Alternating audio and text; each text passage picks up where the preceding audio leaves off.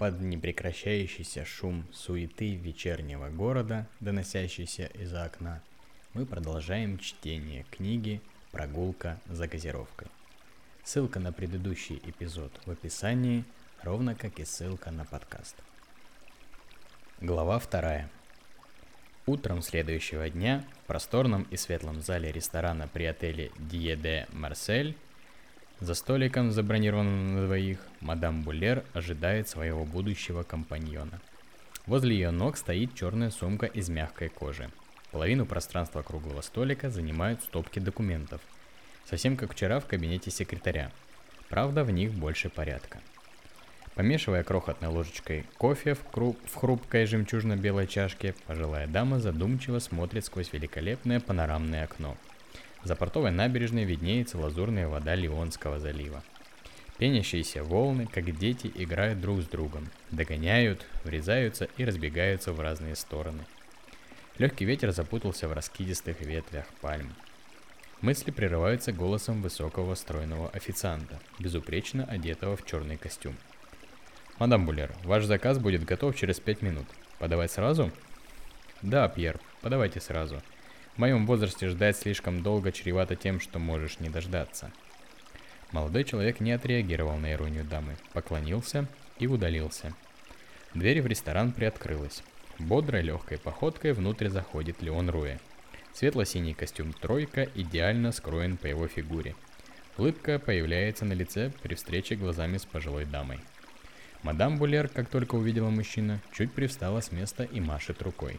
Со стороны невозможно определить, кем эти двое являются друг другу и по какой причине встречаются в роскошных апартаментах практически пустого ресторана. По пути от входа Леон замечает только молодую пару, беззаботно воркующую у стойки бара, и взрослого мужчину с седой бородой. Он удобно раскинулся в кресле в углу и читает свежий выпуск «Ля Прованс», не обращая внимания на посетителей и персонал. «Доброе утро, госпожа Булер». Мужчина тянет даме руку. Месье Руи, я так рада вас видеть снова. Я очень признательна вам, что вы все же согласились взяться за мою проблему. Да бросьте, вы же знали, что я возьмусь за столь интересное дело. Честно говоря, нет, но я очень на это надеялась. С вашего позволения, я уже сделала себе заказ, но не знаю ваших предпочтений. Вы будете кофе? Может, что-то перекусите? Я бы выбил чаю, с молоком, если можно. Женщина кивает в ответ. На ее лице смущенная улыбка – Видимо, чары элегантного мужчины действуют на эту серьезную опытную даму. Жестом она подзывает услужливого официанта. Тот, приняв новый заказ, моментально скрывается за дверью для персонала. Не проходит и минуты, перед Леоном стоит элегантной формы чайничек, из которого тонкой струйкой поднимается пар. Месье Руэ, я полагаю, вы достаточно хорошо знаете мою историю, но есть мелочи и нюансы, которые известны совсем немногому кругу лиц – я постаралась все свести и оформить в доступной форме. Женщина положила мягкую руку на стопку бумаг. Многочисленные обращения в государственные органы задокументированы. Все в хронологическом порядке. Далее следуют бумаги, полученные после обращений к частным детективам. Ни один из них не смог решить проблему, но найденная информация является весьма ценной. Венец этого архива – документы из базы предприятий супруга – все, что удалось скрыть во время войны от немцев, а после войны от правительства Франции. Каждый листок, каждая тетрадь, квитанция, приказ – все это бережно мадам Булер сохранила для того, кто, по ее мнению, сумеет развязать клубок из хитросплетенных событий, приведших к позорной кончине мужа. С выражением надежды она смотрит в глаза Леону. Улыбка исчезла с ее лица. Мужчина спокойно смотрит на собеседницу, он понимает, насколько для нее важен этот вопрос. На его лице не дрогнула ни единая мышца. Кажется, что ему совсем безразлично. Но это не так. Невероятно мягким голосом он разряжает обстановку. «Мадам Буллер, давайте выпьем чаю, он успокаивает. А молоко позволяет лучше усвоиться полезным антиоксидантам». Женщина невольно подчиняется. В мгновение перед ней оказывается чашка ароматного напитка – Делая небольшие глотки, тепло проникает внутрь, снимая тревогу. Леон переводит глаз, взгляд собеседницы на картину за окном. Она чудесна. Внезапно наш герой откладывает чашку и серьезно смотрит прямо в глаза пожилой дамы. Как далеко вы готовы зайти, чтобы добраться до истины? даже если она будет для вас неприятна. Ни секунды не сомневаясь, получает ответ. Настолько далеко, насколько это будет необходимо. В приватный разговор снова вмешивается Пьер. Он ставит большую тарелку со сливочным супом, раскладывает приборы. Собеседники в этот момент тактично молчат. Леон снова отпивает чай. Я рад это слышать. Тут деньги на первое время. Вам придется много ездить. Женщина толкает ногой кожаную сумку. Леон украдкой заглядывает под стол. На его лице удивление, но скорее наигранное, нежели настоящее. Даже не знаю, не стоило так себя утруждать. Месье Руэ, я старуха. Мне многого для жизни не надо. Мадам Булер явно слукавила. Ее богатый супруг приучил женщину к роскошной жизни, от которой сложно отказаться даже с годами. Накладные расходы в любом случае будут. И, как я уже говорила, я не верю в альтруизм. А во что вы верите? В практический подход и в то, что у всего есть цена. Выходит, вы меня покупаете – Женщина немного замешкалась. Ее живой ум не находит быстрого ответа на каверзный вопрос. На лице Леона расплыс... расплылась широкая улыбка. А я не против. Отчасти вы правы, мне действительно придется много ездить. А я так привык к комфорту. Мужчина поерзал на удобном стуле, словно в мягком кожаном кресле. У вас есть какой-то план? Ну что вы, я не волшебник. Хотя когда-то им подрабатывал. Мне нужно знакомиться с документами. Неловкое молчание, собеседники улыбаются друг другу, словно молодые люди на первом свидании. Мадам Булер, прежде чем я согласился, у меня есть одно требование. Или, вернее, просьба. Как я уже говорила, все что угодно. Возможно, мне придется использовать нестандартные способы в своей работе. Вы не должны мне вмешать. Месье Руэ, все стандартные способы я уже перепробовала. Ничего не работает. Вы не маленький мальчик – я не смею вам указывать, как делать свою работу. Все, что мне нужно, чтобы доброе имя моего мужа было отмыто от той грязи, которой облило его правительство. Впервые за весь разговор голос мадам Булер дрогнул. Женщина отвела взгляд в сторону, но ей не удалось скрыть эмоции от острых глаз собеседника. Леон тактично промолчал. В течение нескольких минут он допил свой чай, периодически обмениваясь с дамой замечаниями о чудесном местном климате и природе – про дело они больше не говорили. В завершении встречи по просьбе госпожи Буллер Пьер принес удобную коробку с ручками, куда были помещены все документы. Ее едва хватило. На прощание Леон пожал даме руку, поблагодарил за вкусный чай, после чего покинул помещение, оставив мадам Буллер наблюдать за великолепной картиной за окном. Теперь будущее ее фамилии было в руках этого элегантного блондина. Конец первой части второй главы. Закинув коробку с документами и сумку с деньгами в багажник своего Peugeot 202, наш герой сел за руль и направился в отель.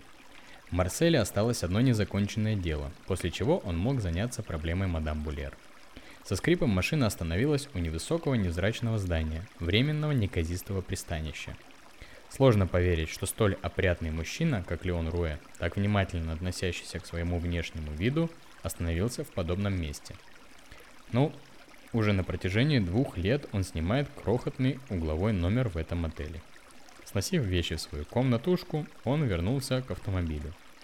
Нужно доехать до заправки через три квартала. Небольшое помещение с надписью на крыше «Сигнал», три колонки с топливораздаточными шлангами под удобным навесом и скромная парковка для посетителей, где месье Руэ остановил свой автомобиль.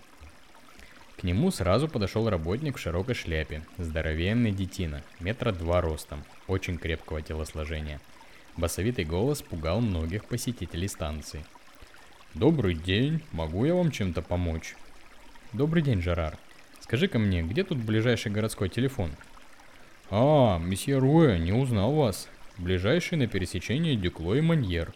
Но вы можете воспользоваться рабочим телефоном в нашем магазинчике, если вопрос срочный». О, вы очень любезны, благодарю, но вопрос не срочный. Хорошо, если что-то понадобится, я буду у колонок. Приподняв шляпу за козырек, Жерар направился помогать молодой девушке, пытающейся справиться с тугим шлангом. Леон, не теряя ни секунды, оставил машину на парковке и отправился к таксофону. Бросив несколько мелких монеток в аппарат, он набрал комбинацию цифр. Спустя пару коротких гудков в трубке раздался мелодичный девичий голос – Добрый день, заправка сигнал, слушаю вас. Леон прикрыл микрофон рукой, чтобы прокашляться, после чего непривычно высоким тоном быстро протараторил. «Милочка, пригласи-ка к трубке Жерара Парье, да поскорее». «А по какому вопросу вы спрашиваете Жерара?» «Это не твое дело, милочка. Позови его скорее, иначе я позвоню твоему начальнику». «Ваш голос мне кажется очень знакомым, сэр». «Я теряю терпение». Леону пришлось применить недюжий актерский талант, чтобы убедить Элизабет передать трубку коллеге. «Одну минуту». Спустя мгновение крепкий мужской голос басом произнес. «Алло». «Господин Парье?» «Да, это я». «Слушай меня. Твоя сестра задолжала мне кругленькую сумму. Я какое-то время встречался с этой дурочкой, но она мне надоела, и я ее бросил.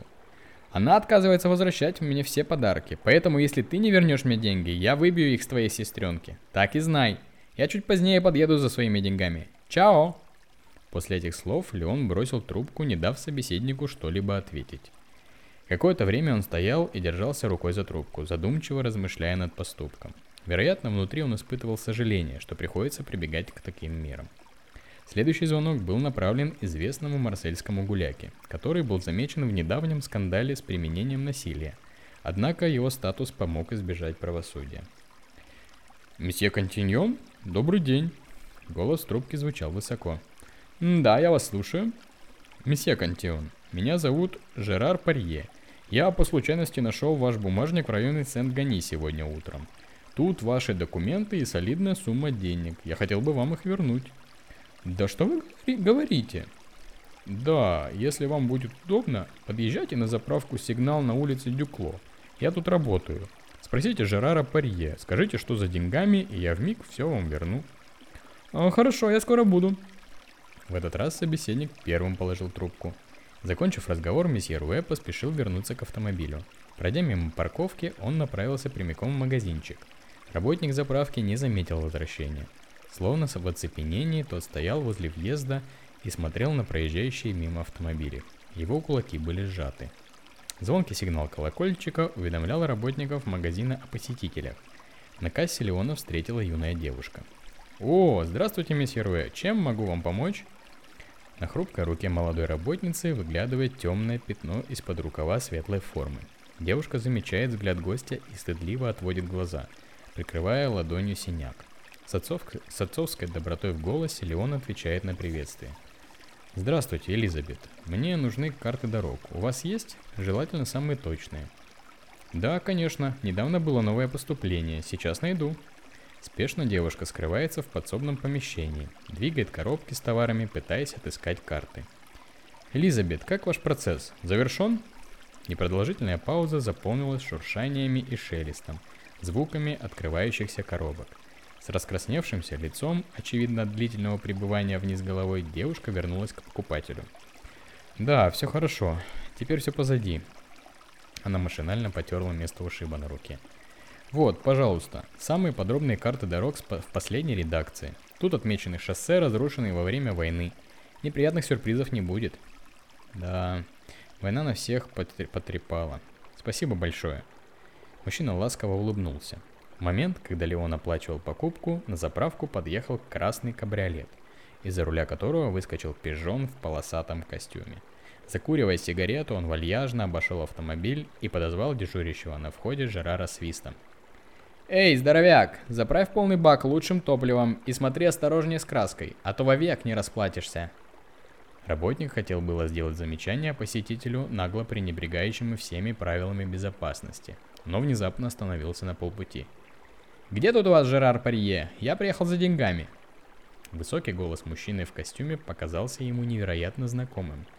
Тут что-то щелкнуло в голове у рослого парня – Несколькими широкими шагами он подскочил к спускающему густые клубы дыма владельцу кабриолета.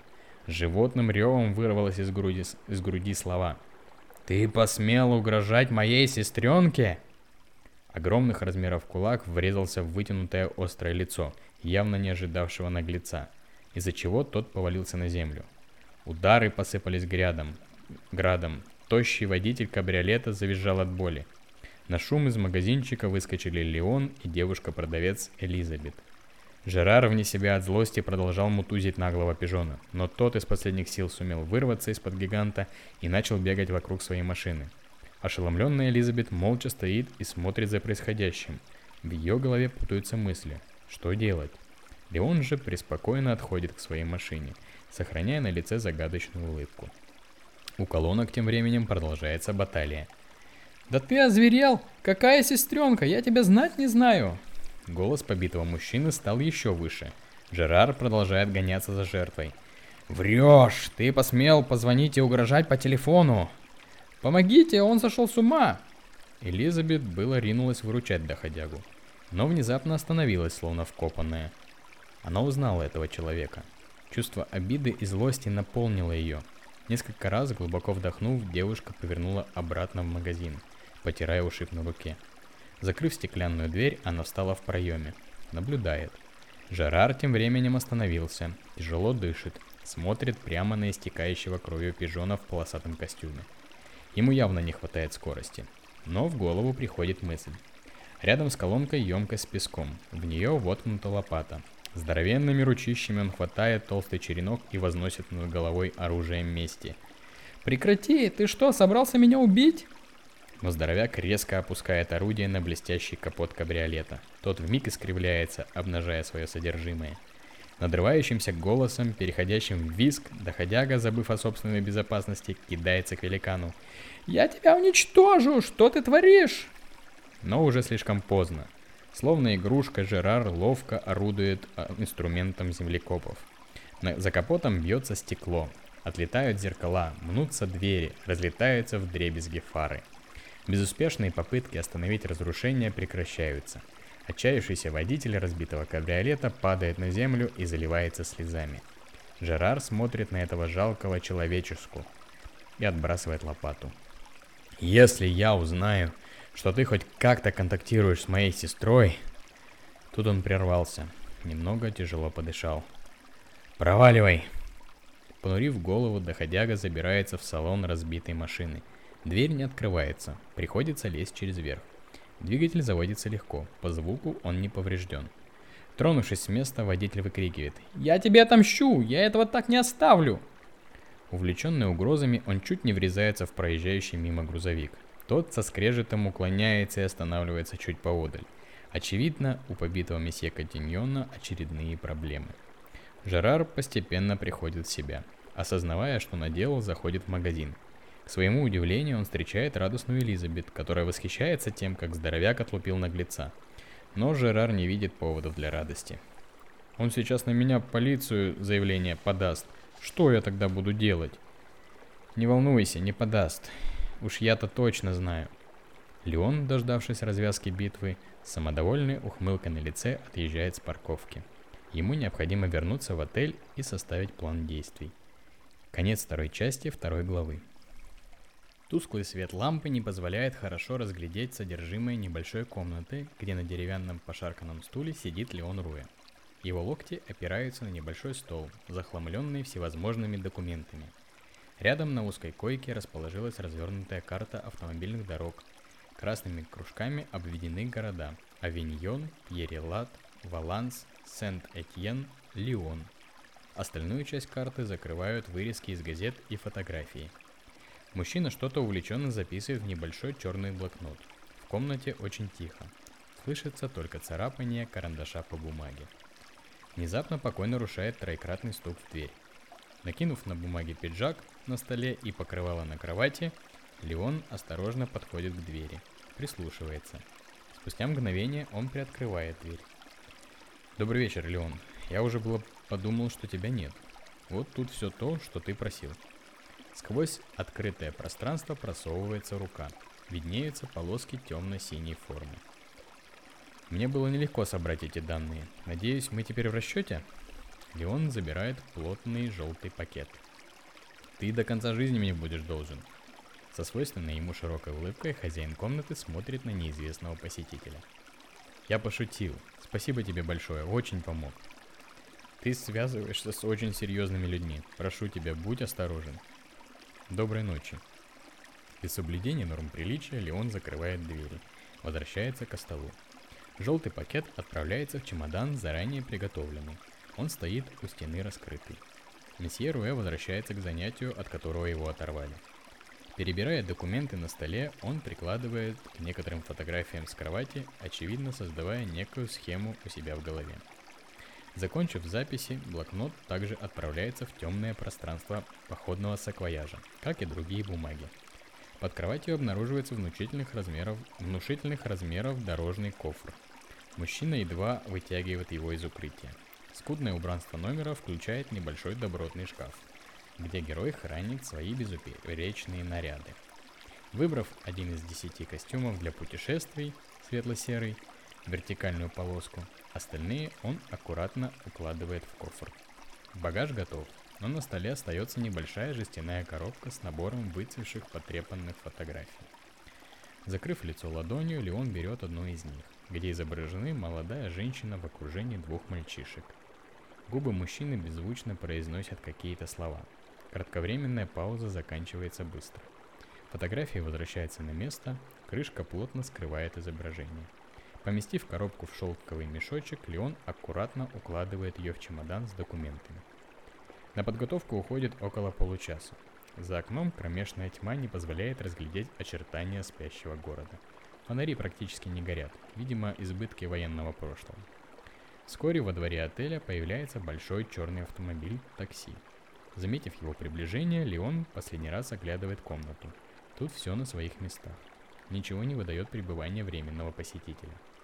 Забрав чемодан, мужчина спускается вниз и выходит к ожидающему водителю. Дает указание забрать кофр. Через несколько минут багаж погружен. Машина резво выезжает с парковки и мчится по ночной улице в направлении вокзала. Конец второй главы. Глава 3. Огромный черный паровоз с гигантскими стальными колесами изрыгает клубы густого черного дыма. Посвистывает. Белые буквы CDF светятся на двери кабины машиниста. Видно, что краска свежая. На перроне неожиданно людно. Стюарды снуют с телегами, пассажиры самых разных возрастов медленно заполняют вагоны железнодорожного состава. Такси лихо подъезжает на стоянку. Отсюда идти метров 50, не больше – к машине мигом подбегает стюард, услужливо открывает дверь. Леон благодарит водителя за скорость и прощается, оставляя щедрые чаевые.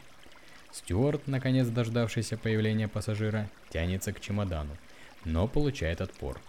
«Нет, достаньте, пожалуйста, кофр из багажника. С чемоданом я сам справлюсь, он не тяжелый. Спасибо». Молодой парень лет 15, а то и меньше, ловко достает из широкого пространства большую кожаную сумку – Кажется, она размером с него самого, но вещей внутри не так много, потому кофр легко размещается на тележке. «Месье, какой у вас вагон?»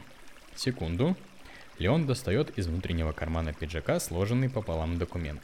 «Вот, взгляните, пожалуйста, я не очень разбираюсь». «О, вагон первого класса, вам несказанно повезло. Пройдемте, месье, я знаю, где он». Уворачиваясь от бегающих пассажиров и зевак, Леон в сопровождении ловкого стюарда продвигается вдоль перрона к началу состава.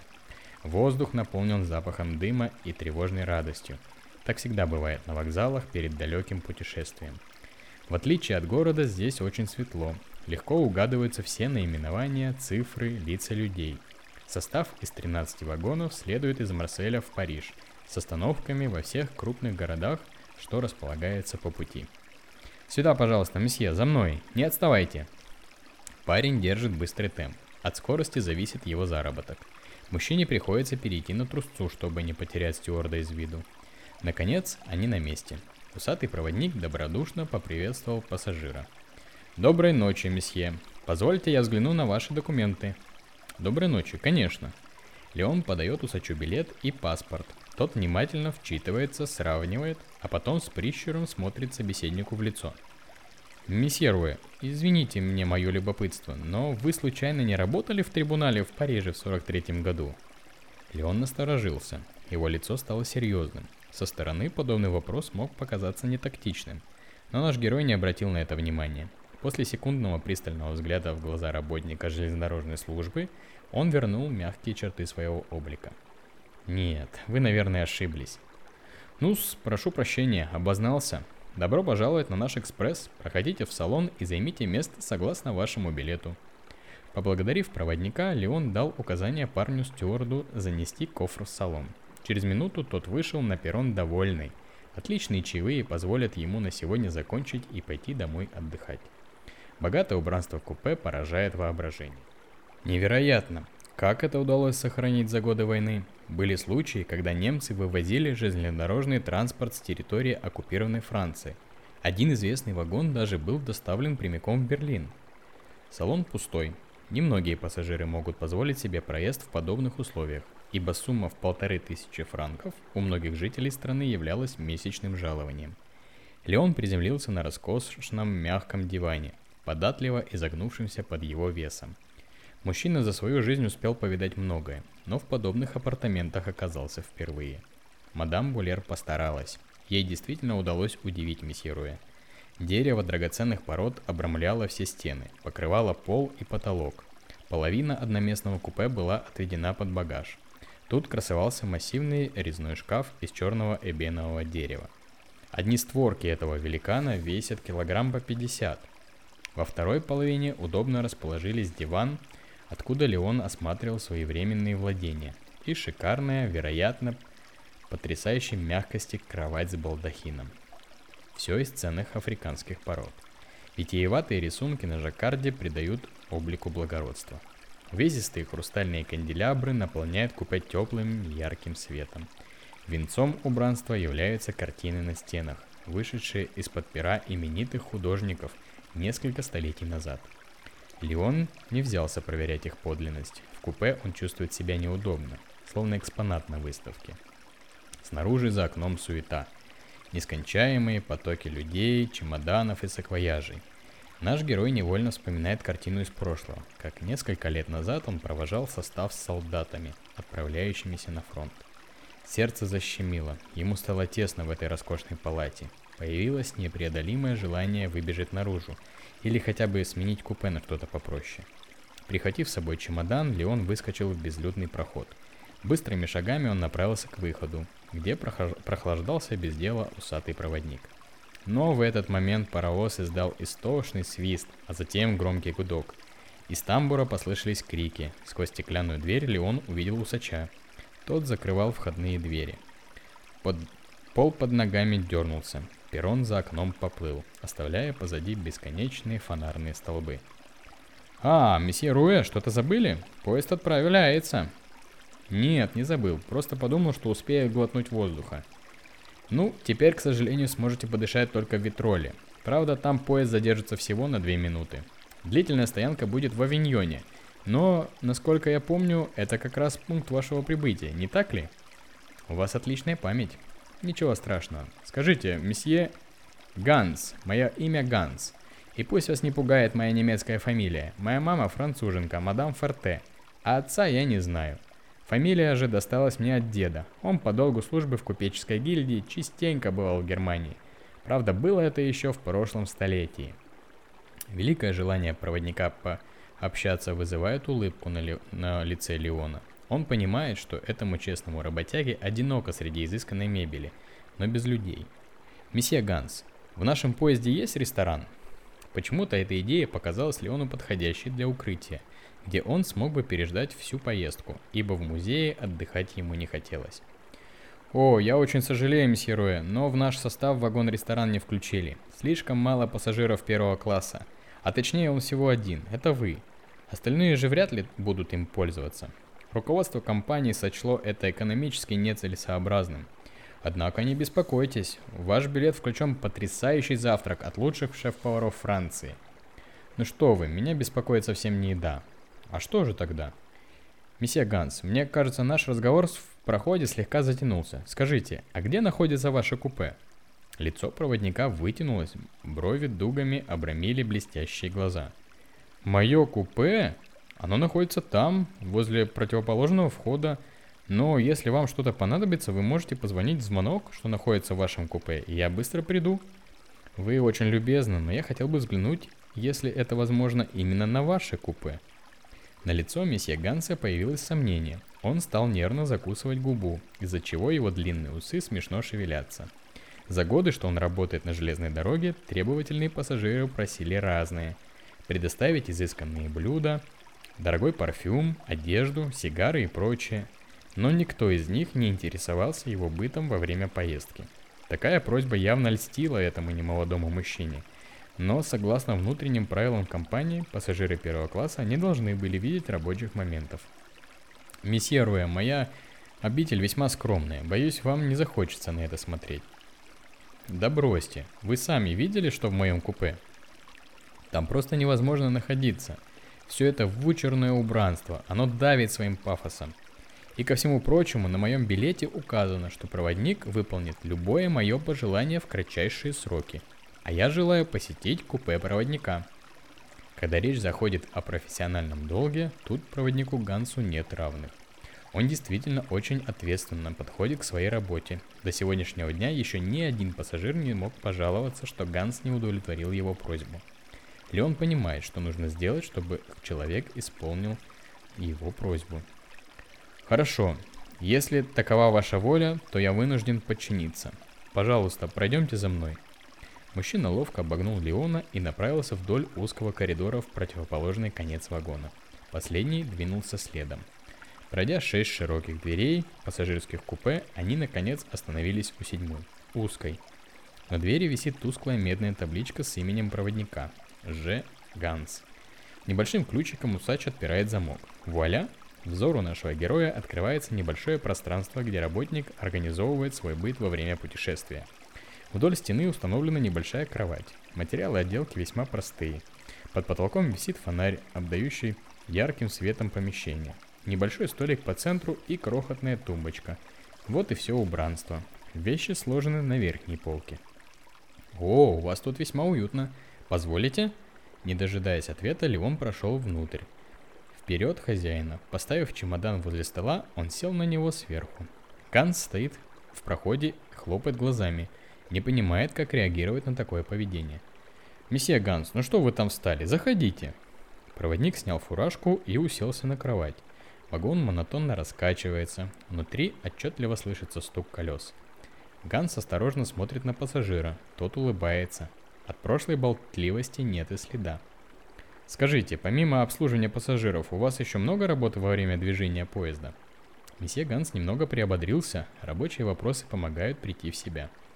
Ну, вообще моя главная задача – это обеспечение жизнедеятельности и безопасности в нашем вагоне. Я слежу, чтобы тут было тепло, чисто, чтобы все и везде работало исправно, горел свет. Вы знаете, месье Роя, это огромное заблуждение, что проводник только и прислуживает – да, пассажиры первого класса народ весьма требовательный, но это лишь толика моих обязанностей. Выходит, вы здесь отвечаете за все. Практически да. Даже если кому-то станет плохо, то у меня тут набор первой медицинской помощи. Проводник вытянул из- из-под кровати пыльный саквояж, открыв который, показал Леону набор различных пузырьков, таблеток и перевязочных бинтов. Эта информация для месье Руэ оказалась в новинку – он искренне поразился. «Вы из-за медика тут?» «Ну а как же? Поезд идет не быстро, пока доедем до станции, чтобы снять больного. Вот и приходится». Усатый мужчина развел руками.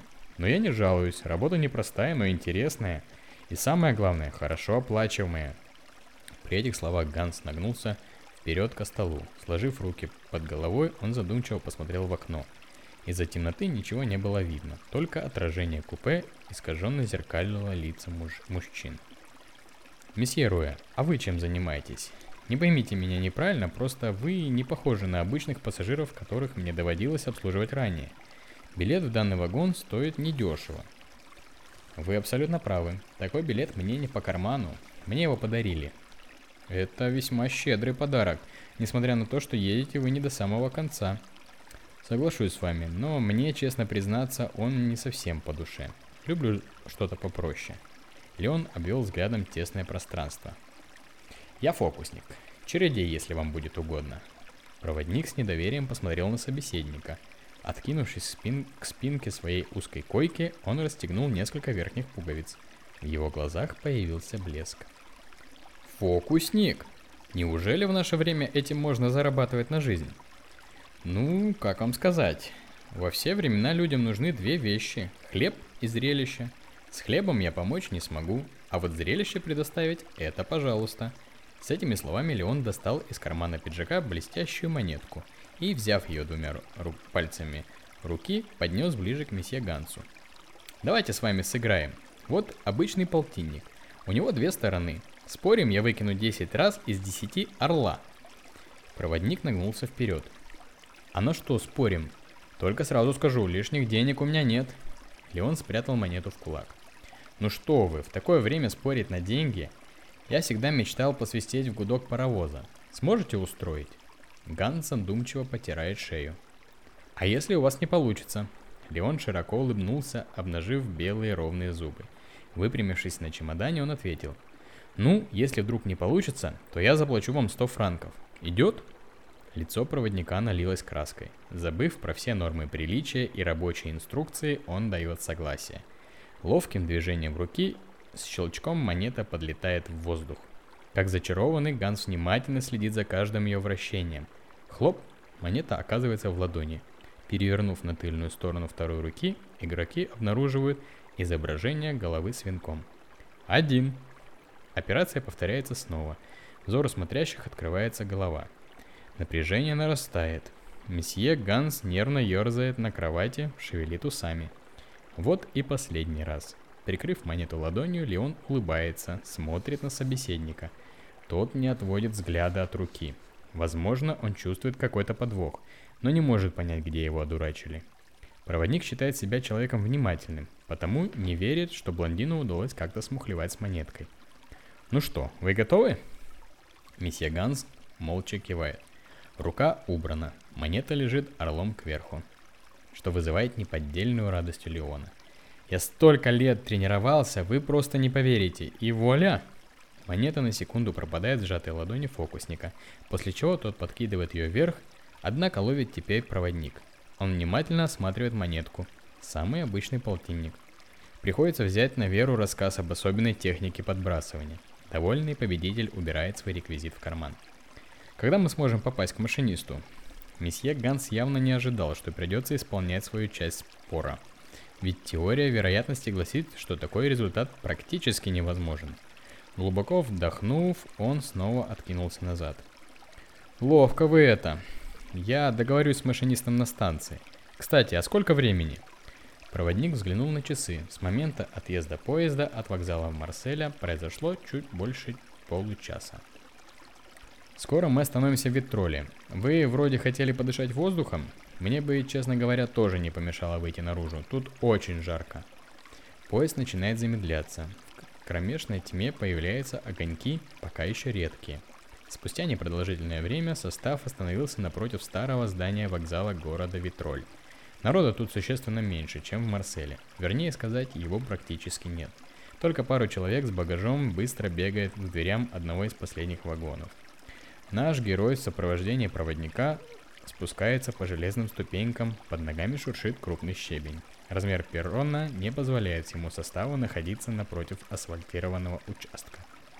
Ночной свежий воздух обдувает их лица. На звездном небе точками раскиданы яркие огоньки. Мягкий лунный свет позволяет разглядеть очертания стальной громадины. В кабине светло, там кипит жизнь. Месье Роя, вы не выпускаете из рук чемодан, там что-то важное? В нем инструменты для моих выступлений. Сами понимаете, все секреты фокусов тут. Они не должны попасть в чужие руки. Леон приподнял чемодан и немного потряс. У вас в купе есть надежный сейф, вы можете хранить багаж в нем, да и в вагоне нас двое. Спасибо, но мне спокойнее, когда он со мной. Ну, как пожелаете. Нам пора возвращаться, поезд сейчас тронется. Легким прыжком, словно лесная лань, Леон запрыгнул в тамбур вагона. Месье Ганс встал на ступеньки и выставил вперед желтый свернутый флажок. Небольшой толчок, сопровождающийся железным грохотом, махина понемногу начинает набирать скорость. Густой черный дым шлейфом тянется по темному небу. Проверив огни, огонь в печи, компания вернулась в купе проводника. «Месье Роя, раз уж вы решили не отдыхать, может вы хотите кофе или чай?» Я бы не отказался от чашки черного чая, если можно, с молоком. Да, конечно, для пассажиров первого класса все что угодно. Усатый мужчина удалился на мгновение, оставив Леона сидеть на чемодане. Через мгновение он вернулся со стулом, с грохотом поставив его на пол. Вся мебель из дорогого дерева весьма тяжелая. Месье Руэ, извиняюсь, что не сделал этого раньше. Присаживайтесь, пожалуйста, так будет удобнее. Пододвинув стул к столу, Ганс снова скрылся за дверью. Вскоре послышался звон. Купе проводник зашел с золотистым подносом, на котором необычайной красоты находился чайный сервиз. Поставив ношу на стол, мужчина снял сюртук и фуражку, закатал рукава рубашки. Леон последовал его примеру. Пиджак висит на спинке стула. В вагоне действительно очень жарко, несмотря на то, что ночью температура все еще низкая. Наслаждаясь ароматным напитком, сдувая легкую струйку пара, чтобы как-то его охладить, Ганс пытается разузнать побольше о своем необычном пассажире. Разговорчивость вернулась к этому добряку. «Месье Руэ, зовите меня Леон. Хорошо, Леон, скажите, а какие фокусы вы могли бы показать? Я на самом деле большой любитель всякого рода магии. В детстве тоже пробовал делать фокус с исчезновением монетки, но ловкости рук не хватает. Леон с удовольствием подыграл своему собеседнику. Вы про этот фокус? Легким движением он достал еще одну монетку, продемонстрировал заказан, закатанные рукава и пустые руки. Взмах, монета исчезает. Еще взмах, появляется в другой руке. С детским восторгом месье Ганс наблюдает за происходящим. Кажется, что если бы не его профессиональная муштра, то он бы захлопал в ладоши. Леон видит реакцию своего зрителя, что безусловно ему нравится. Закусывая чай кусочком белоснежного сахара, проводник просит показать что-то еще. Так, а чем вы здесь развлекаетесь, когда путешествие затягивается? Раньше на развлечения совсем не было времени. Жан, принеси то, унеси это, поменяй тут, почисти там.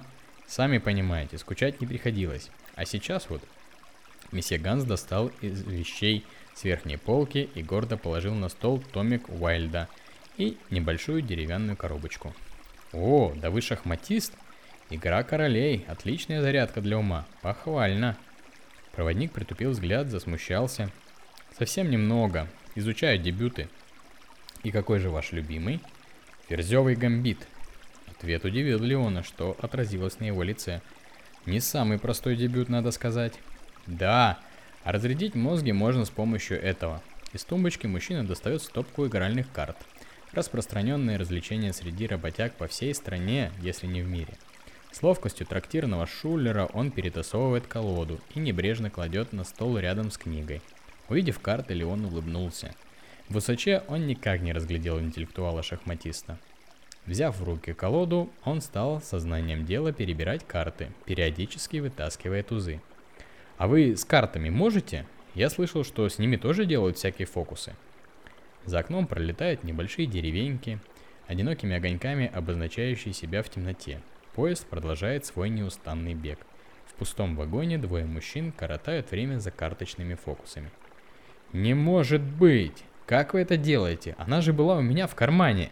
Месье Руэ, вы воистину волшебник. Леон не скрывает самодовольства.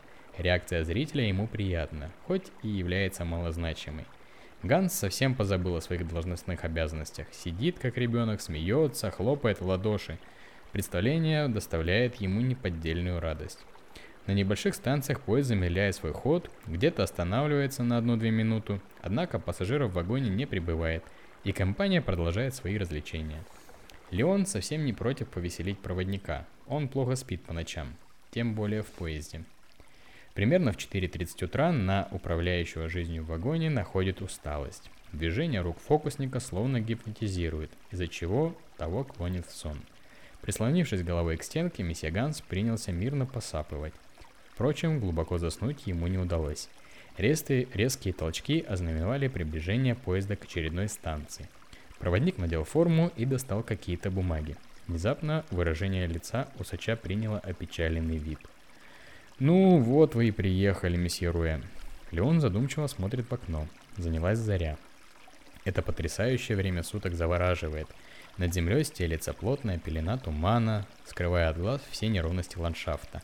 На горизонте появляется солнце, еще совсем бледное – Прибытие в место назначения возвращает мужчину к цели своего путешествия. Месье Руэ. Месье Руэ, вы в порядке? Да, в полном. Вы говорите, что мы приехали? Именно, согласно расписанию. Через несколько минут мы прибываем в Авиньон. Леон странно улыбается. Проводнику же не до радости. Весь дальнейший путь ему предстоит провести в полном одиночестве в пустом вагоне среди роскоши, которая для него недоступна. Это хорошо. Месье Ганс, а вы помните про наш уговор?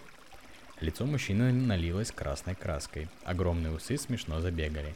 Явно просьба Леона является для него неприятной или трудновыполнимой. Хотя, казалось бы, всего, что нужно сделать, попросить коллегу о небольшом одолжении. Немного переминавшись с ноги на ногу, проводник выдавил.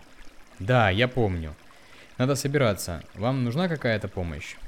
«Вы смогли бы мне помочь с кофром. Он такой огромный. Боюсь, что я с ним не справлюсь». Не обращая внимания на очевидную манипуляцию, усач с удовольствием принимает на себя роль носильщика. В конце концов, за, предоставление, за представление нужно платить. Через минуту оба мужчины стоят в тамбуре. Входная дверь открыта но поезд все еще медленно движется. Прохладный утренний воздух наполнил небольшое помещение. Свежий ветерок обдувает лицо блондина. Оба делают несколько глубоких вдохов, из-за чего голова начинает немного кружиться. Наконец, состав останавливается. Сиплый звук паровозного гудка дает команду проводникам спускать ступеньки на перрон. Месье Ганс осторожно спускает кофр на твердое покрытие. Леон следует за ним, перескакивая через ступеньку – Оказавшись на перроне, он довольно подтягивается, словно кот. Какое замечательное утро! По лицу Ганса этого не скажешь. Закончив свои обязанности в тамбуре, он просит подождать, сам направляется к паровозу неуверенной походкой. К Леону тем временем подходник работник багажной службы. Людей возле поезда много, большая часть – зеваки или продавцы, предлагающие пассажирам всевозможные яства и безделушки. «Сэр, вам помочь с чемоданом?» Благодарю, но нет, мне еще рано. Не поняв, что улыбающийся блондин имел в виду, долговязый Стюарт немного постоял рядом, а затем медленно побрел вдоль вагонов в конец состава. Тем временем вернулся Ганс. Лицо его было бледным. Очевидно, разговор состоялся неприятный. «Месье Руэ, Жанс Ганс держит свое слово. Вас ожидает машинист». Он махнул рукой в направлении паровоза, с палубы которого на мужчин смотрел чумазый парень, лет двадцати. Увидев, что на него обратили внимание, он снял шляпу и сделал пригласительный жест в кабину. Рядом с махиной ходил еще один парень, только более грязный, как догадался Леон, кочегар. «Месье Ганс, у меня к вам просьба, очень ответственная». Проводник сделал испуганное лицо. Какая еще безумная просьба может прийти в голову этому чудаку? Но, оставив подождать проводника у кофра и вручив ему на сохранение чемодан, Леон радостно помчался к локомотиву. Не обращая внимания на грязь, он весьма ловко ухватился за поручни. Мгновение, и он уже стоит рядом с парнем. Машет руками Гансу, улыбается. «Доброе утро!» «Доброе. Значит, вы хотели погудеть?» Мужчина радостно кивает головой. «Да, с самого детства. Это, можно сказать, моя мечта». Из-за работы двигателя приходится говорить очень громко, чуть ли не кричать. «Значит, вам повезло, мечта сегодня сбудется. Парень прошел в кабину и пригласил гостя следом. Внутри интересно. Всевозможные рычаги торчат со всех сторон, трубки и шланги извиваются словно змеи, циферблаты пестрят разными цифрами. От печи веет сильным жаром, да так, что Леон сначала и не может подойти. Горячо. Машинист же спокойно обходит свои владения, что-то подкручивает, проверяет стрелки. Как сладкоежка в кондитерской лавке наш герой все осматривает, трогает, нюхает – Жарко тут у вас. Это еще ничего. Вот когда идем на полном ходу, тогда тут настоящее пекло. Но ко всему привыкаешь. Машинист молча наблюдает за посетителем, не мешает ему, осматривается. Отвечает охотно. А вы не слишком молоды для такой серьезной профессии? Дяденька, я был не слишком молод, чтобы пойти воевать. А тут делов-то. Справедливо, прошу прощения. А, не стоит. Я смотрю, вы никак не найдете, где гудок? Подсказать? В интонации парня слышится вызов, который Леон с превеликим удовольствием принимает. Не сводя глаз с машиниста, он начинает ходить по тесному помещению, прикасаться к различным органам управления. Пожалуй, если я немного еще тут поищу, то обязательно узнаю, что нужный мне рычаг находится... Данный прием специалист по человеческому поведению часто использует в своей практике – Человек очень часто выдает себя поведением, что так метко подмечает Леон. Дойдя до противоположной стены кабины, он достает из-за большого круглого прибора ручку, привязанную к толстому жгуту, что натянут над потолком. «Нашел!» Парень сделал несколько хлопков в ладоши. «Жан сказал, что вы фокусник. У вас есть три гудка. Валяйте!» Леон крепко обхватил ручку. К этому моменту он давно готовился. Высунув левую руку и голову в окно, как настоящий машинист он аккуратно подтянул. Два раза коротко и один раз подольше. Паровоз моментально откликнулся, издав соответствующие сигналы. Радости нет предела. Утреннюю тишину прорезали громкие гудки. Однако даже голуби, гуляющие по перрону, не обратили никакого внимания, видимо привыкшие. А что значит звуковой сигнал, который я подал? Ничего. Вот если бы наоборот, один длинный в начале, тогда бы шуму поднялось. Парень расхохотался. Тогда бы это означало пожар. В этот момент в кабину вбегает перепуганный кочегар. Не разобрав сигналы, он решает проверить, что случилось. Что произошло? Горим? Все в порядке, Луи, просто у нас гость. И я уже ухожу. Спасибо вам огромное. Пожав руку машинисту, изрядно уделавшись сажей, счастливый Леон Руэ покидает кабину и мчится к проводнику, который с нетерпением дожидается хозяина веренного багажа. Еще не успев добежать, Леон разразился в крике. «Это просто потрясающе! Вы слышали, месье Ганс? Это я гудел!» «Не нужно так кричать, я не глухой, месье Руэ!» «Прошу прощения, в кабине было так шумно!» Проводник грустно смотрит на Леона. Тот же пытается стряхнуть с костюма сажу, из-за чего рядом образовалось темное облако. Наконец, глубоко вдохнув, Ганс заговорил. «Месье Руэ, моя часть сделки исполнена. Засим, позвольте с вами попрощаться. Мне крайне приятно было сопровождать вас в этом непродолжительном путешествии. Может, однажды я смогу попасть на ваше выступление?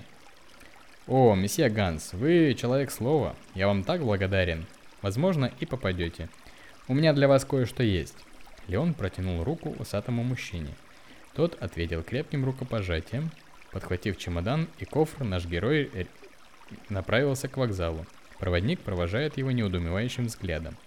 Пройдя пару шагов, Леон останавливается, поворачивается к усачу и с улыбкой подбрасывает ему монетку, машет рукой и быстрыми шагами удаляется. Месье Ганс смеется и смотрит в спину чудаковатому пассажиру. В руке он держит монетку, у которой с обеих сторон изображена голова с венком. Первые три главы позади. Как будет развиваться дальнейшие приключения, узнаем в следующий раз. Благодарю вас за внимание.